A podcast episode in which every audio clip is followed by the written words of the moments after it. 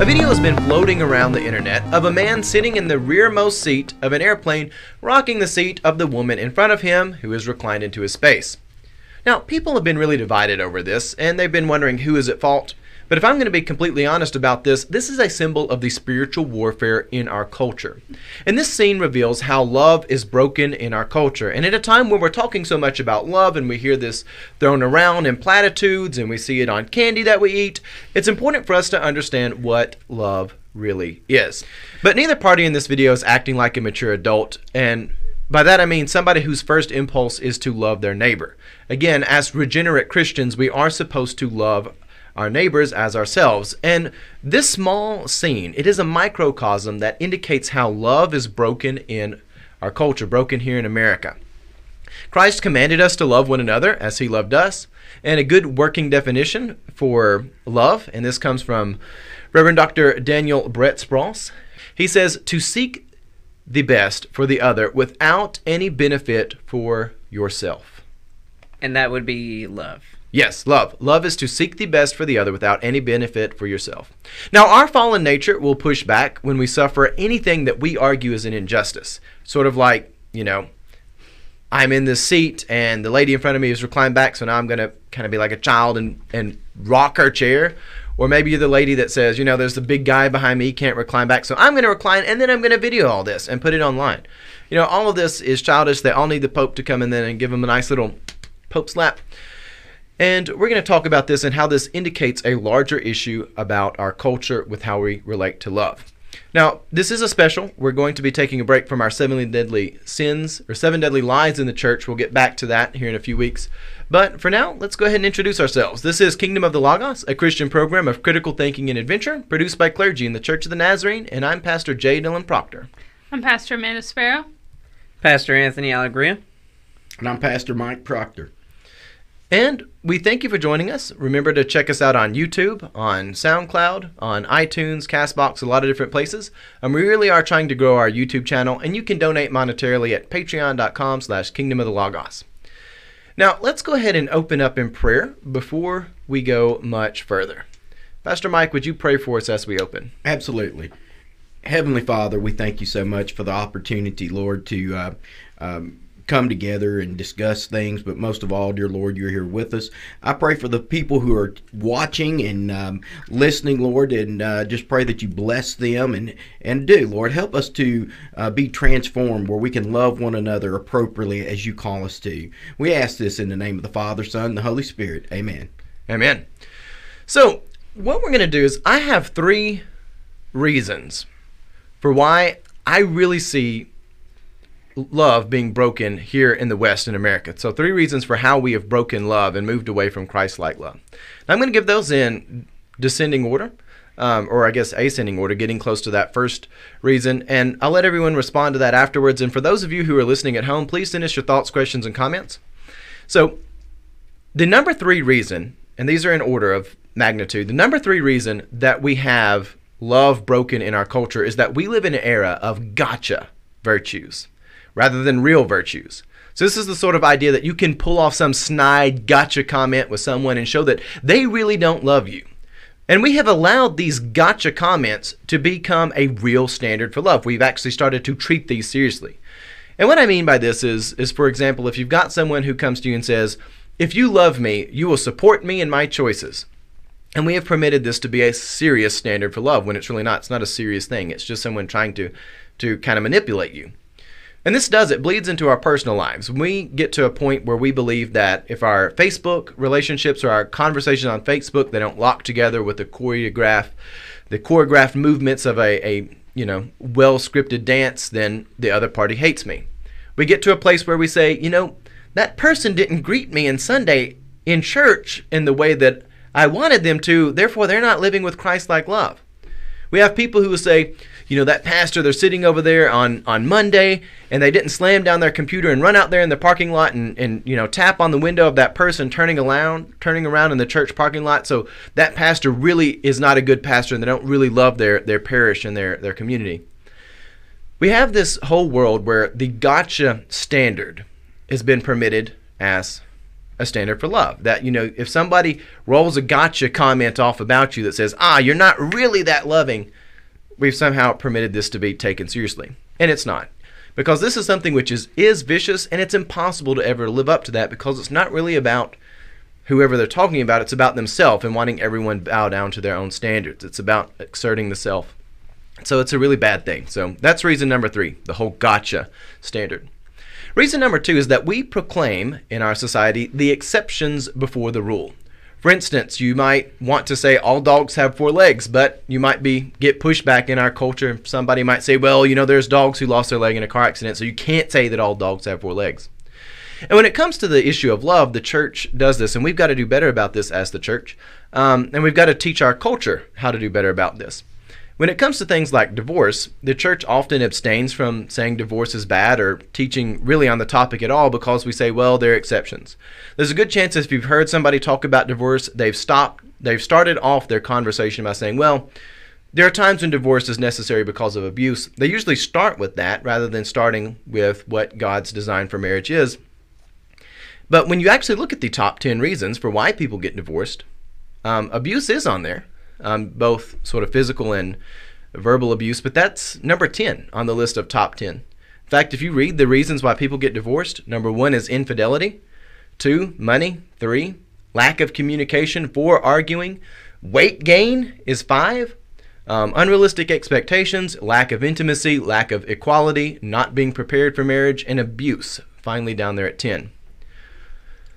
And we as the church, we haven't spent enough time asserting the true aspects of love. And we get to a point where we say, well, there's exceptions, so we don't really assert any aspect. We say, we know there is romance, and that is a real type of love, but there's also great loves that we have for one another that is not romantic at all.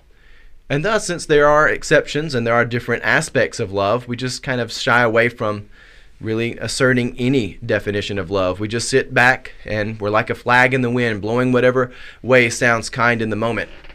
And that's where we get back to that definition that Brother Dan, um, Dr. Sprouse, he shares with us that it is to seek the best for the other without any benefit for yourself. And Dan, he's a big proponent of being based. I know I mentioned him earlier. Um, I love Brother Dan. I don't want anybody to think that I'm making fun of him. Um, Brother Dan is, is an awesome influence, and he's always one that teaches us how important it is to, to take a stand and be firm in your orthodoxy. And really, the second reason is that we don't want to be firm in our orthodoxy, and that's where we've gotten to a bad bad place. So reason number one for why we have broken love in the, the West is our model for love is wrong. At best, our culture tends to think that love is romance or some sort of affirmation of someone else's desires, but we have forgotten the truth of a commandment that was given to us in the church. Jesus commanded us to love one another as he loved us. And we have forgotten the truth of this. Jesus' commandment is not simply to love without any further explanation, instruction, or even definition of what love is. But in John chapter 13, verses 34 through 35, it reads as follows I give you a new commandment, that you love one another. Just as I have loved you, you also should love one another. By this, everyone will know that you are my disciples, if you have love for one another.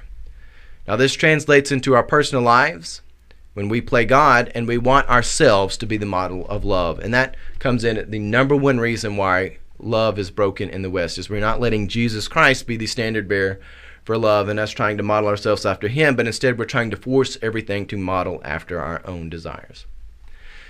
So, just some quick thoughts after reading through that. Um, from those in the studio, uh, what are your thoughts on on that. Pastor Amanda, I'll start with you. Yeah, yeah I think uh, love is a hard topic to discuss um, just in general, and I think these three do give us a really good framework of how we can begin to looking look at love appropriately, and also how it uh, we should love. But I think to even start off this conversation, it, it is difficult to talk about love because it's not simply a theological or philosophical or even academic thought. You know, we discuss it. There there are a myriad of dis- different disciplines that discuss love, whether it's sociology or psychology or the theology. Um, all these ologies kind of get together, even biology, uh, get together to try to figure out what is love and what does it mean. And it's difficult because in all these thought processes, then we have to apply those thought processes to our daily lives. And so we hear, especially this last point that Pastor Dylan made, you know, Jesus says, love like I have loved. And we're like, all right, that sounds great. But and then we kind of slip into that second thing you talked about the exceptions we're like well jesus didn't have to deal with this person.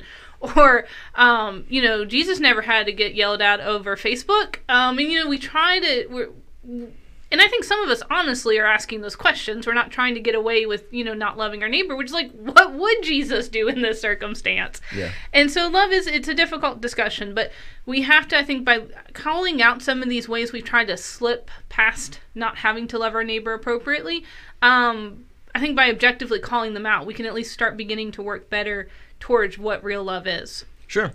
Pastor Mike, what are your what is your read on those three reasons for how love has gotten broken in the West? Well, I think you know if we look at uh, the Greek understanding of we have more than one word for that in the in the Greek language, which generally is translated into our one word for love. So there is eros, which is where we get the word erotic. Uh, we don't see that in the Bible, but uh, it is a you know something that is often implied. Then there is phileo, which is where we get more of a friendship type of love, and and agape, which is more Christ-like. And so we have these three different words that we translate into love, and I think sometimes we've gotten somewhat lazy, as uh, Amanda had suggested as we were preparing, that sometimes we'll make a statement like "I love pizza."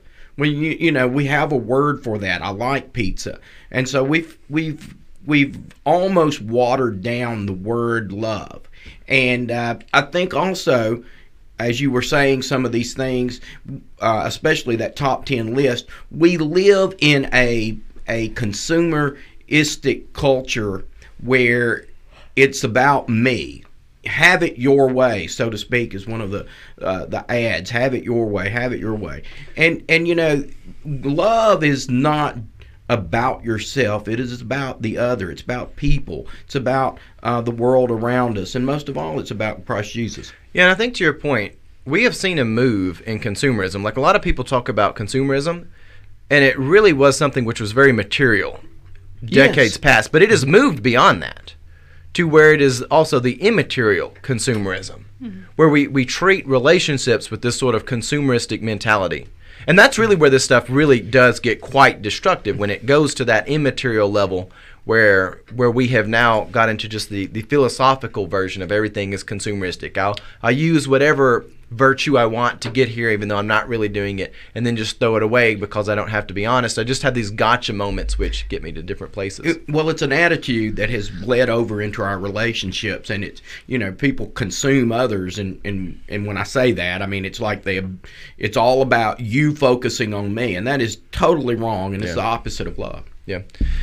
And we also see that with how people self select the groups that- they're with and things like that. Instead of having to, and we even see this in the church, instead of everybody worshiping together, now we've got like self select church where, well, I'll go with this age group or I'll go with that one. Like, I don't actually have to live with the people that maybe even are my own family that are like generations of me, but we, we just kind of self select and consume what we want to and not what we don't. Anthony, what's your read on these three reasons that I had? I think that uh, Pastor Amanda and Pastor Mike covered it pretty well. But if I was going to contribute anything of my own, I would just say that our culture rarely considers the fruits of selfless love, and um, so seeing as this is Valentine's Day, this might be a good example. But you know, a lot of times whenever people are talking about love, they picture, for instance, a uh, young married couple heading out from the ceremony to the reception and all that that sort of thing. But um, if we're looking for something a little more developed than that early eros, like Mike was talking about, then maybe we should look and think about love more as the elderly couple who, you know, I think a lot of elderly couples, it's almost like they live their own lives during the day, but then at the end of the night, you know, they come back home together and they have dinner or whatever and they talk and then they basically go to bed. And um, I think that in that situation, again, this is Valentine's Day, so I'm spec- I'm gonna keep it a little Valentine themed. But in that situation, it takes more than the early eros to get that far. it takes the selfless love to uh, for a relationship to survive that long. And so I think that whenever you look at that relationship and look at its fruits, you know, they're leaving a legacy. Their children who are grown up and who are developing their own lives and their own household. And so um, I just think that maybe our culture should spend more time thinking about those fruits rather than uh, the fruits of the early, very passionate love. And before we get all the angry comments that Anthony doesn't know how elderly people run their, their lives, I think kind of what he's saying is they're they're not they're they're not at the moment where it's just the superficial things where the love in the marriage has gone to where there's lasting things where we have legacies we're leaving off we we have so built our lives together that we are we really are living in those long-term benefits of having this loving relationships. It's not just something which is superficial or consumeristic and it's obviously not that by this point. Yeah you know to go with what anthony said i think anytime we see a couple that's been married 40 50 even 60 years there's a testimony there and most everyone that i've talked to are couples in that relationship. They talk about how they have you know learn to give and give to the other and they had to work for that that marriage to last that long yeah so all right let's get to some questions about all of this mm-hmm. um, pastor amanda is love agreement when we see things biblically like Jesus dealing with Peter, and there's that famed scene where Jesus turns to Peter and he says, Get behind me, Satan. You know, does hmm. Jesus love Peter in that moment? Yeah, I, I think we definitely see that because even though Jesus kind of definitely calls Peter out on it, there is an aspect where Jesus is trying to lead Peter to a better understanding of what's going on. In the context of this, is Jesus talking about the ultimate expression of his love, which will lead him to a cross and a very horrific death. And Peter thinks, well, that's not love. You know, that's the, the way to show love to the people of Israel is to get on your horse and grab the, you know, a sword and slay the, the Romans. And Jesus like, no, you you've misunderstood what real love is about. And this is something that has, um, we've, well, long before then and long after, we have done not a very good job at discussing what real love is. And this is where uh, some people fall, I think, one too far on, on one side where love is selfish, and that's where kind of uh, Pastor uh, Anthony and, Pastor Mike were discussing where it's all about me. And then we've kind of had this knee jerk reaction to the other side. We're like, okay, well, selfless love then means you give me whatever I want, or you give the other person whatever they want. If you really want to show someone you love them, then you're just going to kind of go along to get along. And real love is selfless, but it still has boundaries, it still has healthy yes and no's. And it's there are some uh, weird areas of love where you kind of have to figure it out in the moment, but there has to be that conversation where you're saying this is like this is not appropriate, this is appropriate, and if there's anything in the in between, then we'll figure that out. But we have to give those boundaries. Real love, true love, has boundaries. And that's that's for any relationship. And again because it's valentine's day i'm not just talking about marriages or boyfriends and girlfriends. This is friendships this is families. And that's hard to do sometimes especially when someone's trying to be manipulative or abusive. And for you to say no real love says maybe means we can't contact one another for a while until we're going to behave ourselves. Yeah. And and that's hard stuff. That's not easy stuff. And so that's we don't like talking about that when, in the midst of roses and red hearts and chocolates. But um, I go back to something uh, Dr. Hoskins was talking about in church history. He said the church had to learn how to fight well. And I think that's great advice, not just for the church, but any kind of interpersonal relationship. We have to learn to fight well. And love and relationships are worth fighting for. Sometimes those fights get ugly. Um, sometimes they're screaming. Sometimes there are things that are thrown. Hopefully not. Um, but it gets ugly. But if it's worth having, it's going to be worth fighting for, and we have to do that appropriately. Again, there's healthy boundaries. Um, so no, love can't be just agreement because that can lead us to some very dangerous places. Yeah, Pastor Mike, is love the same thing as kindness? No, you know it, it does say in um, uh, First Corinthians love is kind, but we should never, ever confuse love and kindness as being the exact same thing. Uh, there are characteristics, uh, you know, of love that is kind. And so, yes, that's right when it's placed in its context. But we can also look at the fruit of the spirit, which is a characteristic of the spirit, and and kindness and love, um, both being of that, but they are not the same thing. Robert Spitzer uh, points us to four levels of happiness.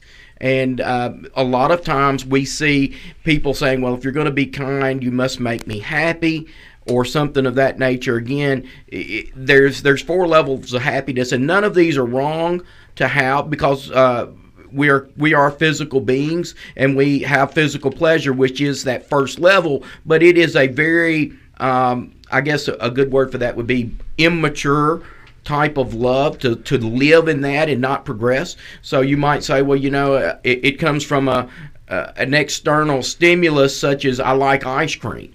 Um, and and you know so you you can use people and say well I like this person. Maybe they're attractive or whatever. It makes me feel good. But it really has nothing to do with the person as much as it does the the uh, individual. The third the second one is um, accomplishments. People are are uh, they get happy and thrilled when they accomplish something. They live in there and they sometimes may call that love. Um, you know maybe they they they want to desire power and popularity. They want to win all the time. And so you can see that there's a downfall there if you live in there. The, the next one would probably be uh, a more mature happiness and a place of love. And that is where it most uh, aligns with our definition of seeking the best for the other without any benefit for, for yourself. And that is good beyond yourself empathy, um, seeking justice, beauty, love, and unity. And yet, even there, we live in a world where, you know, it just don't happen. So we're going to. Um, there is another level that's ultimate good, and that's where we find Paul and Silas um, rejoicing even while they're in prison and and being beaten, and that is an eternally enduring love that is Christ-like, where even when we suffer injustices, there is something that we know is coming, and we can live in that happiness and joy. And so for us, love runs with that, hand in hand. Yeah, Pastor Amanda, whom do we discipline? so as we're discussing love and uh, ba- healthy boundaries, and also I think as Pastor Mike was discussing, like love doesn't always seem kind. Love is kind, and there's kindness in it, but sometimes there it extends beyond that kind of surface level of kindness. And so, as we talk about discipline, uh, you've got a passage here of Revelations chapter 3, verse 19 that says, I reprove and discipline those whom I love. Be earnest, therefore, and repent. Um, and so we see this that Christ disciplines. Um, he Christ even in his earthly ministry discusses with his disciples that you know as a father disciplines his children so they too must be disciplined um, and we're I think we're reminded of the story of Saint Nicholas and I know we've referenced this before especially when we're talking about the Pope slap earlier um, you know Saint Nicholas interacts with the heretic uh, Arius and slaps him and then Nicholas, St. Nicholas gets in trouble for slapping Arius because although Arius definitely needed to be uh, disciplined and needed to be reprimanded, slapping was a little too far.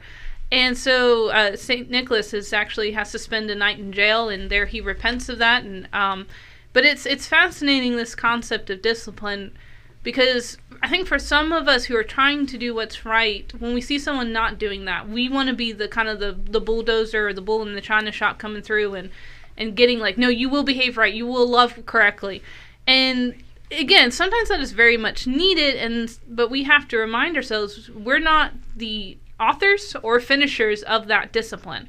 Um, we are called to be participants in the kingdom, and especially as ministers, and all of us here are ministers. I think we're called to remind our people, our congregations, uh, to be a people of love. Um, but we don't set those standards. We have to call others to live to those standards, but we don't set those standards ourselves. And that's again where we go back to that passage in John. We love as Christ loved. Yeah. Pastor Mike, as I said earlier, we often do exert the exceptions before the rule, especially when it comes to love. We can't mm-hmm. find ourselves asserting what it really means to follow God's design, and we have all these excuses in our lives. We say there's exceptions, there's this, or there's that. And we find that this really does affect us in our lives. We say things like, well, you know, I know I'm supposed to love my neighbor, but he keeps borrowing my tools and breaking them, or maybe never returns them. We've always got these exceptional reasons that we say, well, you know, that wasn't really there in the New Testament like this, and we kind of pretend that Jesus is oblivious to the the full spectrum of the world, and we say, well, I've got this special exception exception in my life, and therefore I can't be expected to to hold by this standard of love. But the truth is, since the fall that we find all the way back with our most ancient ancestors, God has known that we are not these perfect little angels that matched up with the original design, though he wanted to reconcile us and pull us back to that. That's sort of the whole thing with the fallen sin nature. And so, Pastor Mike, what do we say to people when they, they say, Well, I've got these exceptions, I've got these unique difficulties? How, how should people respond to that and be led towards the true love of Christ? Well, I think a lot of times it is uh, strictly a lie from the devil to say that it's unique because so many of us in the church are still well all everyone in the church is on that road to transformation into Christ likeness and it is something that constantly is happening in our lives. It is active. And so you know to say that it is unique uh, for someone to have those broken areas in life and not not have everything working like they should uh, that that is not true. Most everyone has dysfunctionalism going on in their in their life or their family's life in some form or way. What what really makes the difference is when we come together as a church, it is really a beautiful thing to realize that we are on that same road, all of us together, into being transformed into that image that God created us to be. And so there's going to be people and there's going to be arguments within among people that's for sure um, and and differences but that's where we come together and we're able to seek the best for the other without any benefit to yourself it doesn't mean you have to lay down and roll over to things that are wrong but it does mean that we have the other person's interest in mind. And so there's a lot of forgiveness that has to happen inside a congregation. There's a lot of um, things you want to, you, you, know, uh, I think I use the terminology as sandpaper.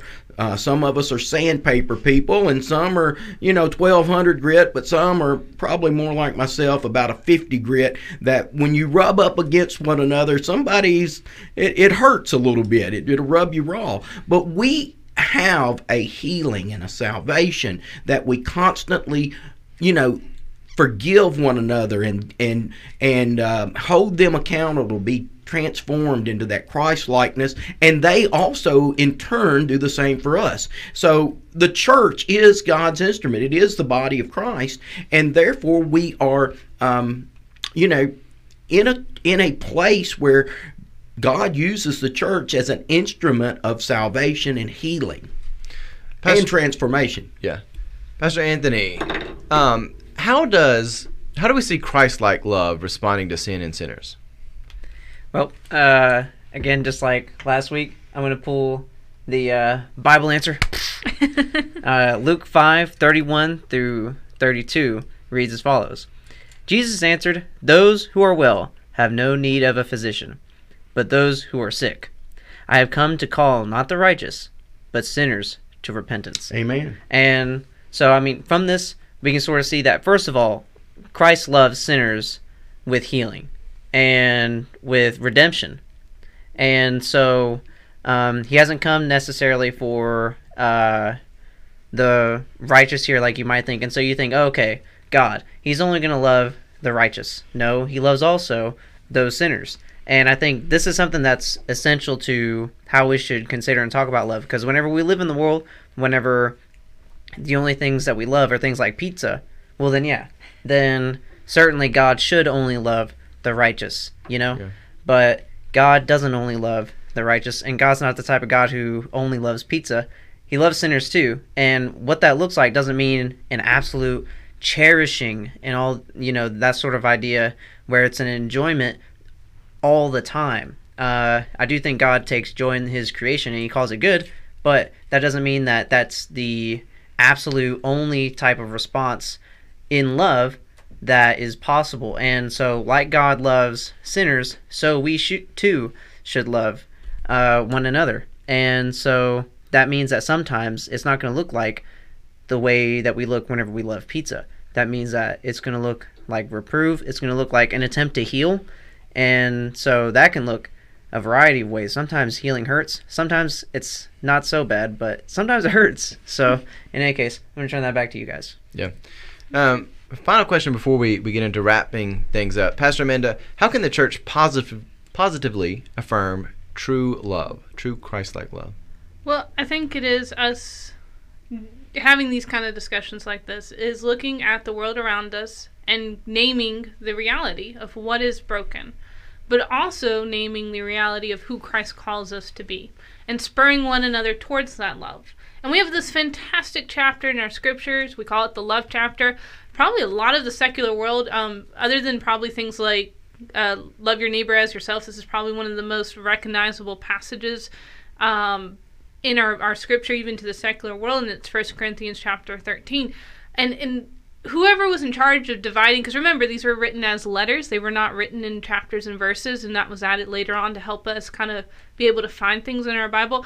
Whoever uh, did that in this book, I think, did a great disservice when they separated that last sentence in chapter, what is in chapter 12 from chapter 13, because Paul Paul's writing to a divided church a church at war with themselves, they're war with others, they're, they're fighting over who the best preacher is, they're fighting over what the greatest gift to have is, they're fighting over when to have communion, they're just fighting. And uh, he, he gives, in, in the glorious Pauline fashion, this fantastically long letter with all of its little diatribes and bunny trails, and then he goes, Now, I'm going to show you the most excellent way. And what's that excellent way? And so he goes through the chapter, and he says, This is what love is. And he talks about the spiritual gifts and how they're nothing compared if, if you don't have love. Well, love is patient. Love is kind. It does not envy. It does not boast. It is not arrogant or rude. It does not insist on its own way. It is not irritable or resentful. It does not rejoice in wrongdoing, but it rejoices in the truth.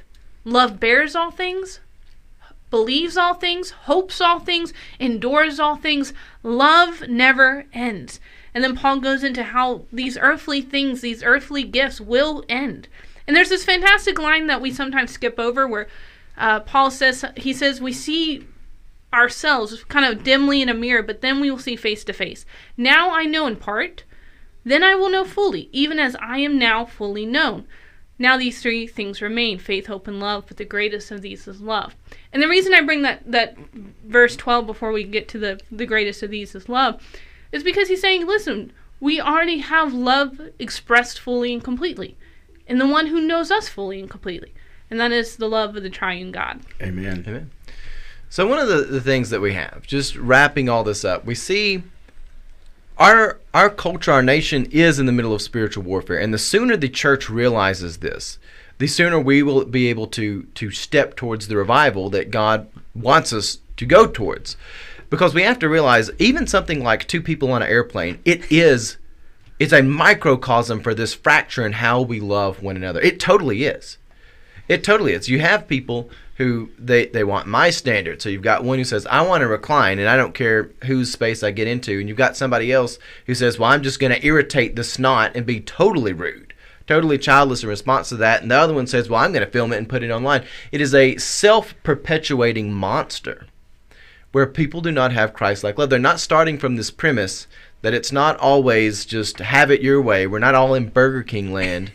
um, we we are children of God here in fallen creation, and Christ has called us to a, a very difficult um, standards, one that we can't reach by ourselves. This standard of love, where we do love one another as Christ loved us, and we're to aspire to that, not to be desperate and just say, well, let me see who can be more childish in response to this. And that's what you find. You find the spiritual warfare of the carnal nature trying to exert itself and it's carnal nature versus carnal nature. And in the end, the only thing you get in that is carnal nature. There is no aspirations in that. You know, I, I think it's kind of a worthless debate to argue who's more in fault in that because it's the sin nature is just running rampant when you see that video, just running rampant. Rudeness, rudeness abounds. Um, but yet Christ comes and calls us to repent. That that verse there, those whom I love, I reproach and discipline. Therefore repent. We find that and we know that we are called to something greater than just sitting on the back of a of a plane pushing a seat or reclining on top of someone, spats that we get to us like kids on the bus, you know, whatever it may be, because there's all sorts of stuff where we see people get rubbed the wrong way. Um, you go to try to fill out a form somewhere like the DMV, there's all sorts of stuff which happen to us, which frustrate us, and we realize that our our world is broken. Love is broken. We don't have that fundamental Christ-like love. Every, we, it's just missing. And as the church, we need that spiritual revival. We need to be revived and, and be bringing that Christ-like love and bringing people to, to know Christ Jesus. All right, so um, final thoughts on this. Uh, we do need to assert the true, the truth of love, that it is Jesus. Jesus is the standard bearer for this, not ourselves. And we also have to assert this and not just have all these exceptions and say, well, you know, because we're humans, we can't really do that. I've got something special in my life. No, we need to assert the true rules of love and we need to just quit taking the gotcha game seriously, which you see all over. I mean, it, it dominates the internet, the gotcha game, but also it dominates our lives largely too. A lot of times we get in arguments with one another and it's basically a gotcha game between people to kind of prove your point. Instead of anybody doing anything reasoned or really showing something, it's like, ah, I got you with that clever one liner, therefore you're at fault. We need to quit taking this stuff seriously and move back to Christ like love.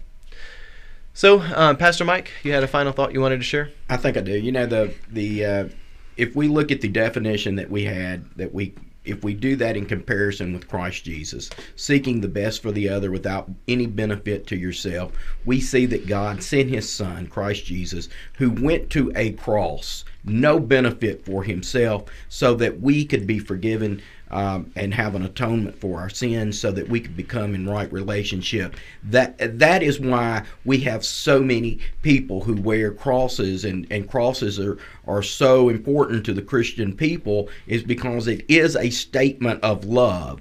As hideous and horrific as the crucifixion is, it is an act of love to bring God's people back Yeah. into right relationship. Anthony?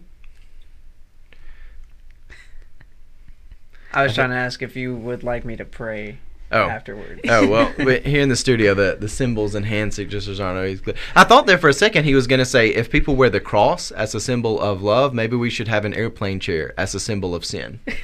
Um, Hmm. Uh, yeah, air travel's only getting worse, but I don't. yeah, as I said, the more I think about that, you know, that kind of works. Yeah. Carnality, Well, and um, You being know- crushed in an airplane. one of the fruit of the spirit is also self-control, and we always want to push back. Yeah. Yeah. Yep. Alrighty, well, we'll go ahead and let Anthony pray and close us out. We thank you for joining us. Gracious Heavenly Father, Lord, we thank you for showing us your love. We pray, Lord, that we might also love as you do, that we might love our enemy, that we might love our neighbor, that whenever we love, we love in such a way that gives selflessly, that gives good gifts just as you do, and that turns people towards your Son and what he did on the cross. We ask this in your Son's name. Amen. Amen. With that, God love you and have a blessed day.